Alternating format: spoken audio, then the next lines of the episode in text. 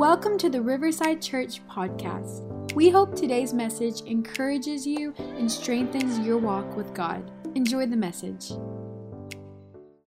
With that being said, guys, let's get into the scripture text for tonight. And so, the scripture, what we're going to be looking at, is going to be Acts chapter 28, verse 16, and verse 30 through 31. I'm going to let y'all get there. Acts chapter 28, verse 16, uh, and then verse 30 through 31. And so I'm going to give a little context about that scripture because I believe that you can't fully understand the full story until you have the context. And so what we're talking about is the life of Paul right now. We're going to talk about Paul. And so if you don't know the story of Paul, I'll give a quick synopsis.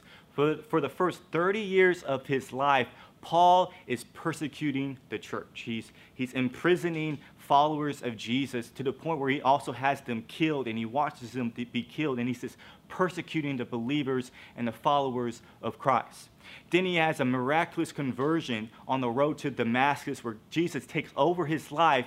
And then before you know it, he totally does a 180. And then for the next 30 years of his life, he is serving Jesus and he's encouraging um, the, the apostles and the followers of Christ and he's spreading the word of Jesus Christ.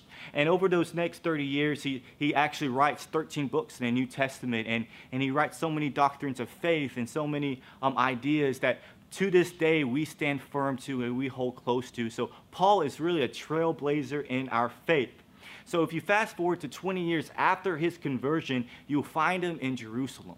And he's in Jerusalem and he is worshiping God, and then he get then gets attacked by the Pharisees in Jerusalem to the point where he is being surrounded by a crowd, being attacked, and almost nearly being killed. But he is saved by Roman soldiers because Paul himself is a Roman citizen. And so it says in Scripture that the Roman soldiers save him, and when they find out that he is a Roman citizen, they they they protect him and they take him to be uh, to Rome or to Roman council to have his case be heard in front of them. And so the Romans take him at, as, his, as a captive and they bring him to different governors and different, uh, different laws and different cases. And he, he hears his case be heard in front of three different governors over the next three years until eventually they send Paul to Rome to be heard in front of Caesar. And so this is where we pick up in the scripture text because all these things are happening and that's the context. And then this is where we pick up in Acts chapter 28, verse 16, is right when Paul is a captive and he's arriving to Rome. And that is where we pick up. In Acts 28, 16 and 30 through 31, and we're reading out the NIV translation. It says this in verse 16 When we got to Rome, Paul was allowed to live by himself with a soldier to guard him. For two whole years, Paul stayed there in his own rented house and welcomed all who came to see him. So for two years, Paul is a captive, but it says he's able to stay in, in, his own home, but he can't leave his house, and he is actually being guarded by a Roman soldier. So technically, Paul is under house arrest right now, and, and he is under house arrest for two whole years. In verse 31, it says, he proclaimed the kingdom of God and taught about the Lord Jesus Christ with all boldness and without hindrance. The title for tonight, and I want you to put it in the chat. I want you to turn to your brother, your sister, your, your father, father, your mother, aunt, your uncle, whoever is with you in the room, even if it's just yourself, tell yourself the title for tonight, Are We There Yet? Are we there yet? That's the title for tonight. Let's pray, guys. Father, we thank you that you have brought us together, not in person, but in spirit, to be encouraged by you, Father, to feel your grace, to feel your love, to feel the power of the Son, God. So we thank you that right now we have soft hearts and open minds, that we are willing uh, to be accepted into your kingdom, to hear the words that you are going to place in our hearts tonight, Father. So, Holy Spirit, take over this live stream. Holy Spirit, take over this service so we can touch as many lives as possible, Father. We love you, Jesus. We give you all the glory. We give you all the praise. Even in the midst of this unknown season, God, we still trust you. In the name of Jesus. And everybody says, Amen. Amen. Are we there yet? Are we there yet? That's the title for tonight's message. And I bet you that you have asked yourself that a couple times during this season that we find ourselves in. We're in an unknown season right now where we have been totally taken out of our comfort zone, totally been taken out of our routines, totally been taken out of what has been convenient in our lives, and we find ourselves in this uncertain time, and we're asking ourselves, when is this going to end? Are we there yet? There's, there's been promises. There's been promises that have been held. There's been dates saying that when we are able to go back to what we call normal. But every time we're asking ourselves, are we there yet? You see, this pandemic isn't the first trial we've ever been in, and it won't be the last trial we ever go through. But it seems like every time that we go through something tough, or we go through a problem, or we, go through perseverance, we ask the same question when is this going to end? Are we there yet? When are we going to get to the other side of this problem? So we find Paul right now. He, he's, he's in prison, he's under house arrest, he can't leave his house, he can't talk to his friends, and he is stuck at his home. Now, that situation might sound familiar and relatable to a few of us or to most of us tonight. Most of us find ourselves stuck at home. Most of us find ourselves stuck in a place not knowing when things are going to go back to normal, not knowing when this uncertainty is going to end. And we keep on asking ourselves, hey, are we there yet? When is this time going to end? Paul is in the same place that we find ourselves in right now. And actually says that Paul is, the reason why Paul is waiting, because he is waiting to, for his case to be heard by Caesar himself. And so he knows the end is in front of him, but Paul just doesn't know how far away it is. And little does he know that it's going to take almost two years in house arrest before his case is heard before Caesar. And now it would be totally understandable if during those two years, Paul uses that excuse of being in prison to not be productive. Right? It would have been totally understandable if for those two years Paul totally fell off the map because he's in prison and he has problems and he is in time of uncom- uncomfortability right now. It would be totally understandable.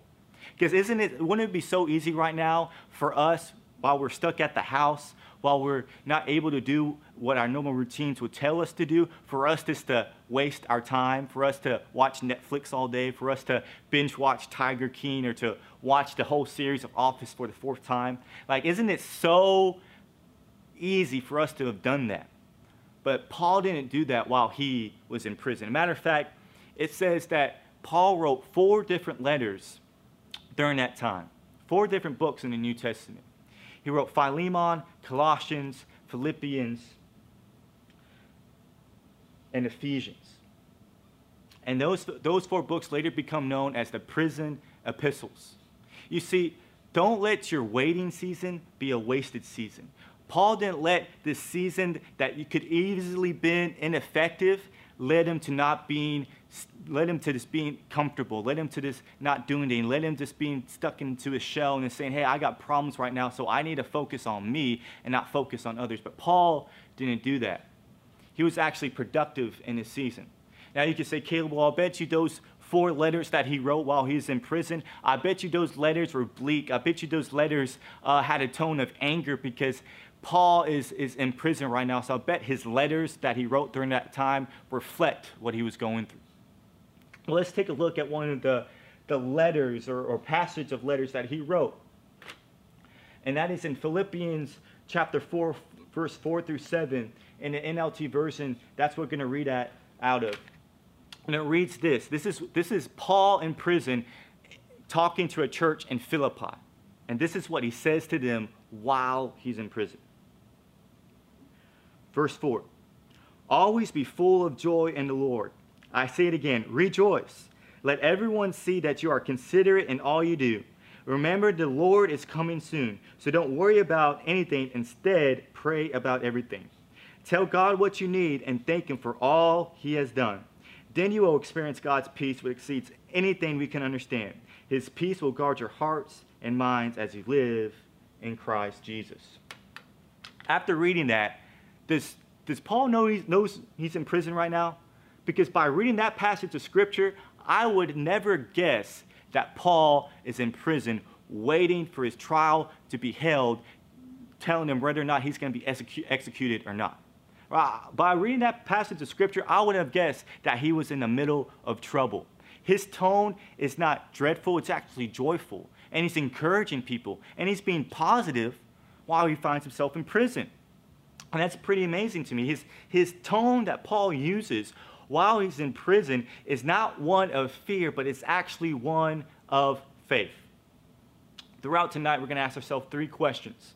Three questions that I believe that's going to help us get through this season that we find ourselves in. And the first question for tonight is how's my tone right now? How's my tone? Because if your tone right now is one of fear and not faith, that's going to affect your joy.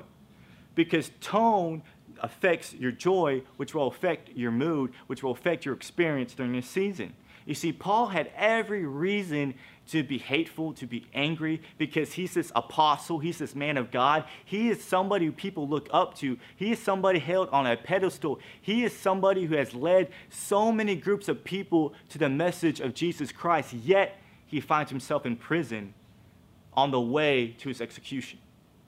And so he would have every reason to, to sow fear, to sow bleakness, to sow so much things opposite of what Jesus tells us to do, but instead his tone is joyful. So that's a question we need to ask ourselves how's my tone? Because your tone can determine your joy. Your tone can determine your mood. Have you ever tried to go on a trip with somebody and they have a bad attitude or they have a bad tone? It totally ruins that whole experience. That's the same way we find ourselves right now. How's our tone during this season? Because not only does our tone affect us, but our tone affects others. Because, see, our tone is transferable, our tone is contagious. Just as contagious as the COVID 19 is, I would say that our tone is even more contagious. Because if you talk to somebody and you talk fear, and you talk dread, I'm telling you right now, those people are going to feel fear. Those people are going to feel dread. But on the flip side, if you talk to somebody and they feel encouraged and they feel joy, at the same time, that's going to boost their mood. That's going to boost their faithfulness. So, how do people feel after they talk to you? How's your tone right now?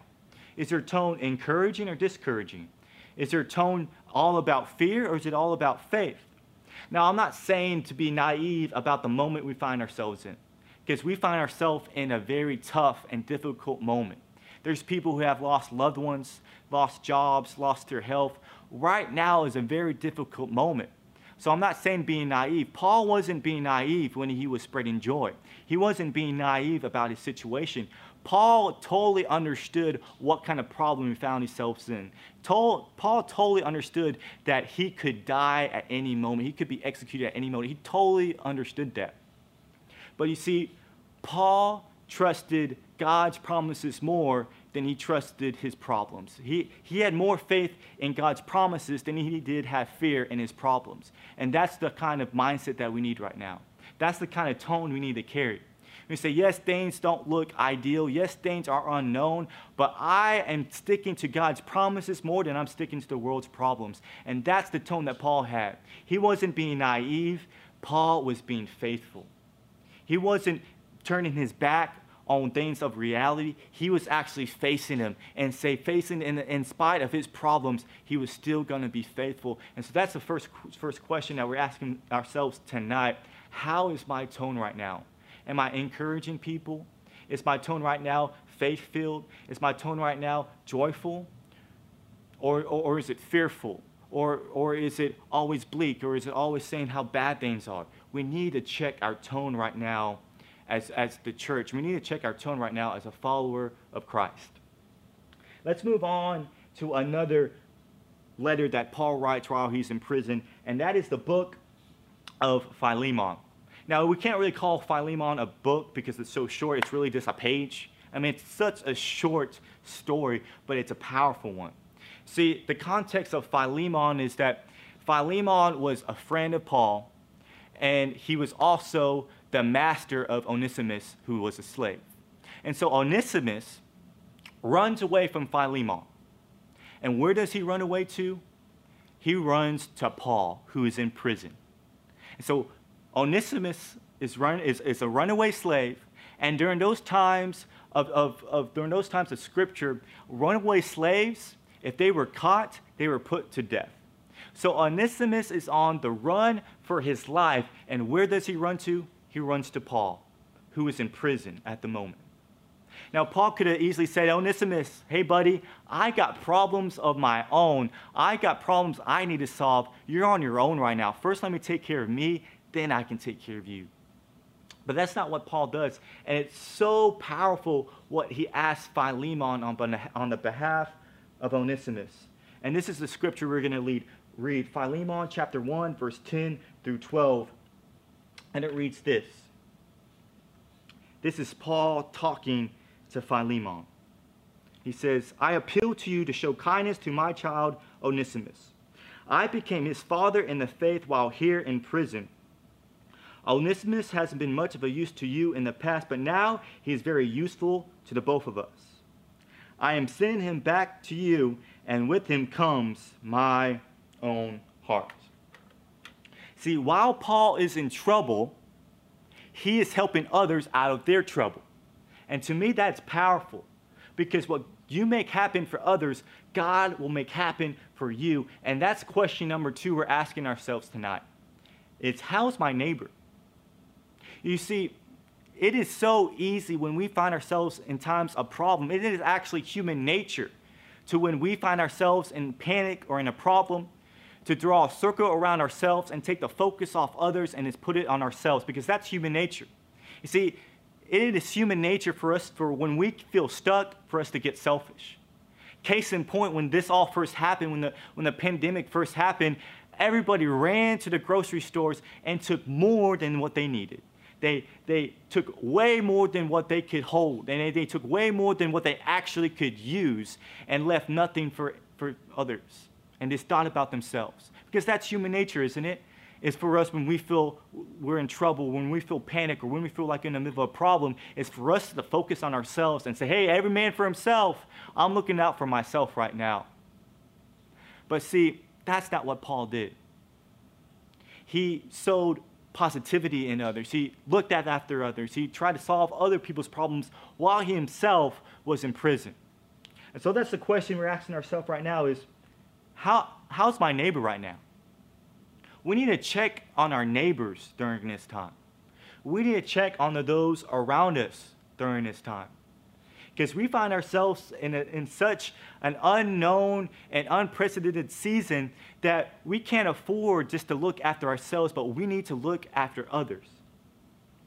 You see, if we look back at this season and we can say that we just didn't focus on our, on our own needs, but we actually looked after others, then we can say we were, we were being what, what Jesus told us to be a follower after Christ. Because it says in, in the book of Matthew that freely we have received, so freely we should give.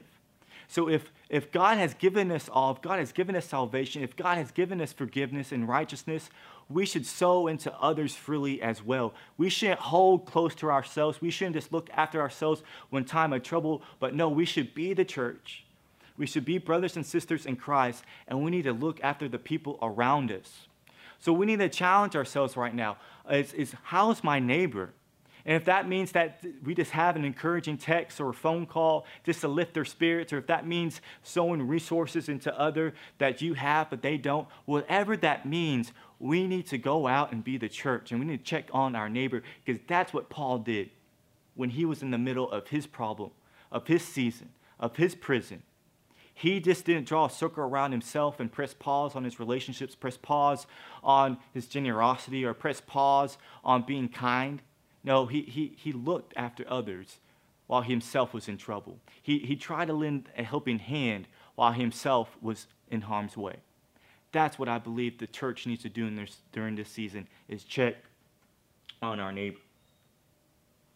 So during those four books, during those four letters that Paul wrote while he was in prison, every time he talked about his chains or every time he talked about his prison, not once did he refer those chains as being a prisoner of Rome or being a prisoner of Caesar, but actually every time he referred to himself being in chains, he said, I am a prisoner of Christ. And that had me thinking how can Paul, who is a prisoner of Rome, refer to himself as a prisoner of Christ?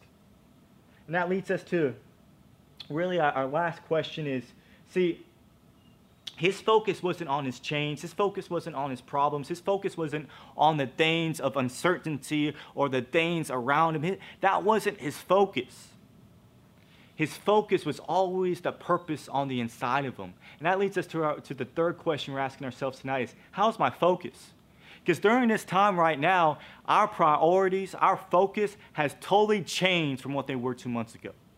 They have totally reversed. They have totally been flipped upside down. There are so many things that we are worried about now that we took for granted just two months ago. And we need to check on how's my focus? What am I focusing on? You see, Paul wasn't focusing on his problems. Paul wasn't just focusing on trying to solve the issues that he had. No, he was focused on his purpose. See, Paul wasn't trying to be a problem solver, he was trying to be a purpose follower. What does that mean? During this time, so many people, I myself included, have tried to solve the problems around me. We have tried to find the answers of why this is happening. We have tried to solve all the difficulties around us and is focused on our problems and focused on trying to figure out how to fix them. But see, just because you're solving your problems doesn't mean you'll end up in God's purpose. That doesn't mean one goes into another. Actually, we shouldn't just be focused on solving problems. We need to be focused on this following purpose. And that's what Paul did. He didn't press, he didn't press pause on what he was doing. He didn't press pause on encouraging the churches he started. He didn't press pause on encouraging people around him because he had problems that he needed to deal with. No, he wasn't focused on those. He was focused on his purpose. So we need to check our focus tonight. What is our priorities tonight? What, what are we putting on top of our to do list? We need to make sure that the top things isn't our problems, but it's our relationship with God. Isn't our problems, but it's looking after our neighbors. Isn't our just looking after ourselves, but it's actually looking around at who we can help. That should be our focus tonight. And as we're, we're closing, and I'm gonna I'm gonna close with this thought. Right? Are we there yet? That's the title of tonight's message.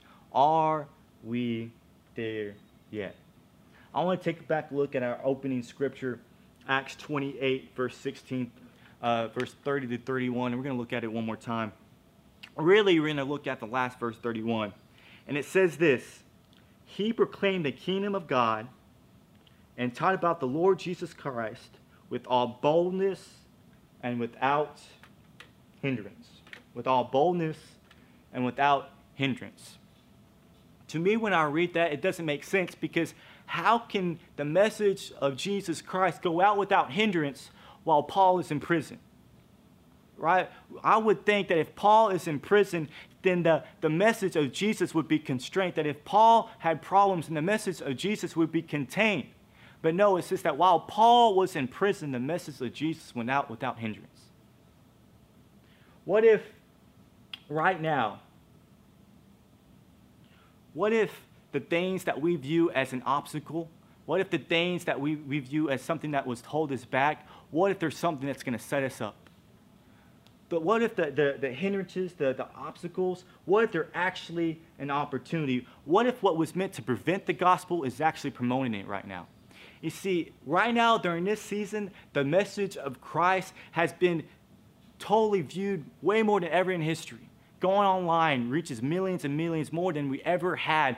But it's weird because right now you would think the message would be prevented, but right now it's actually being promoted more than ever.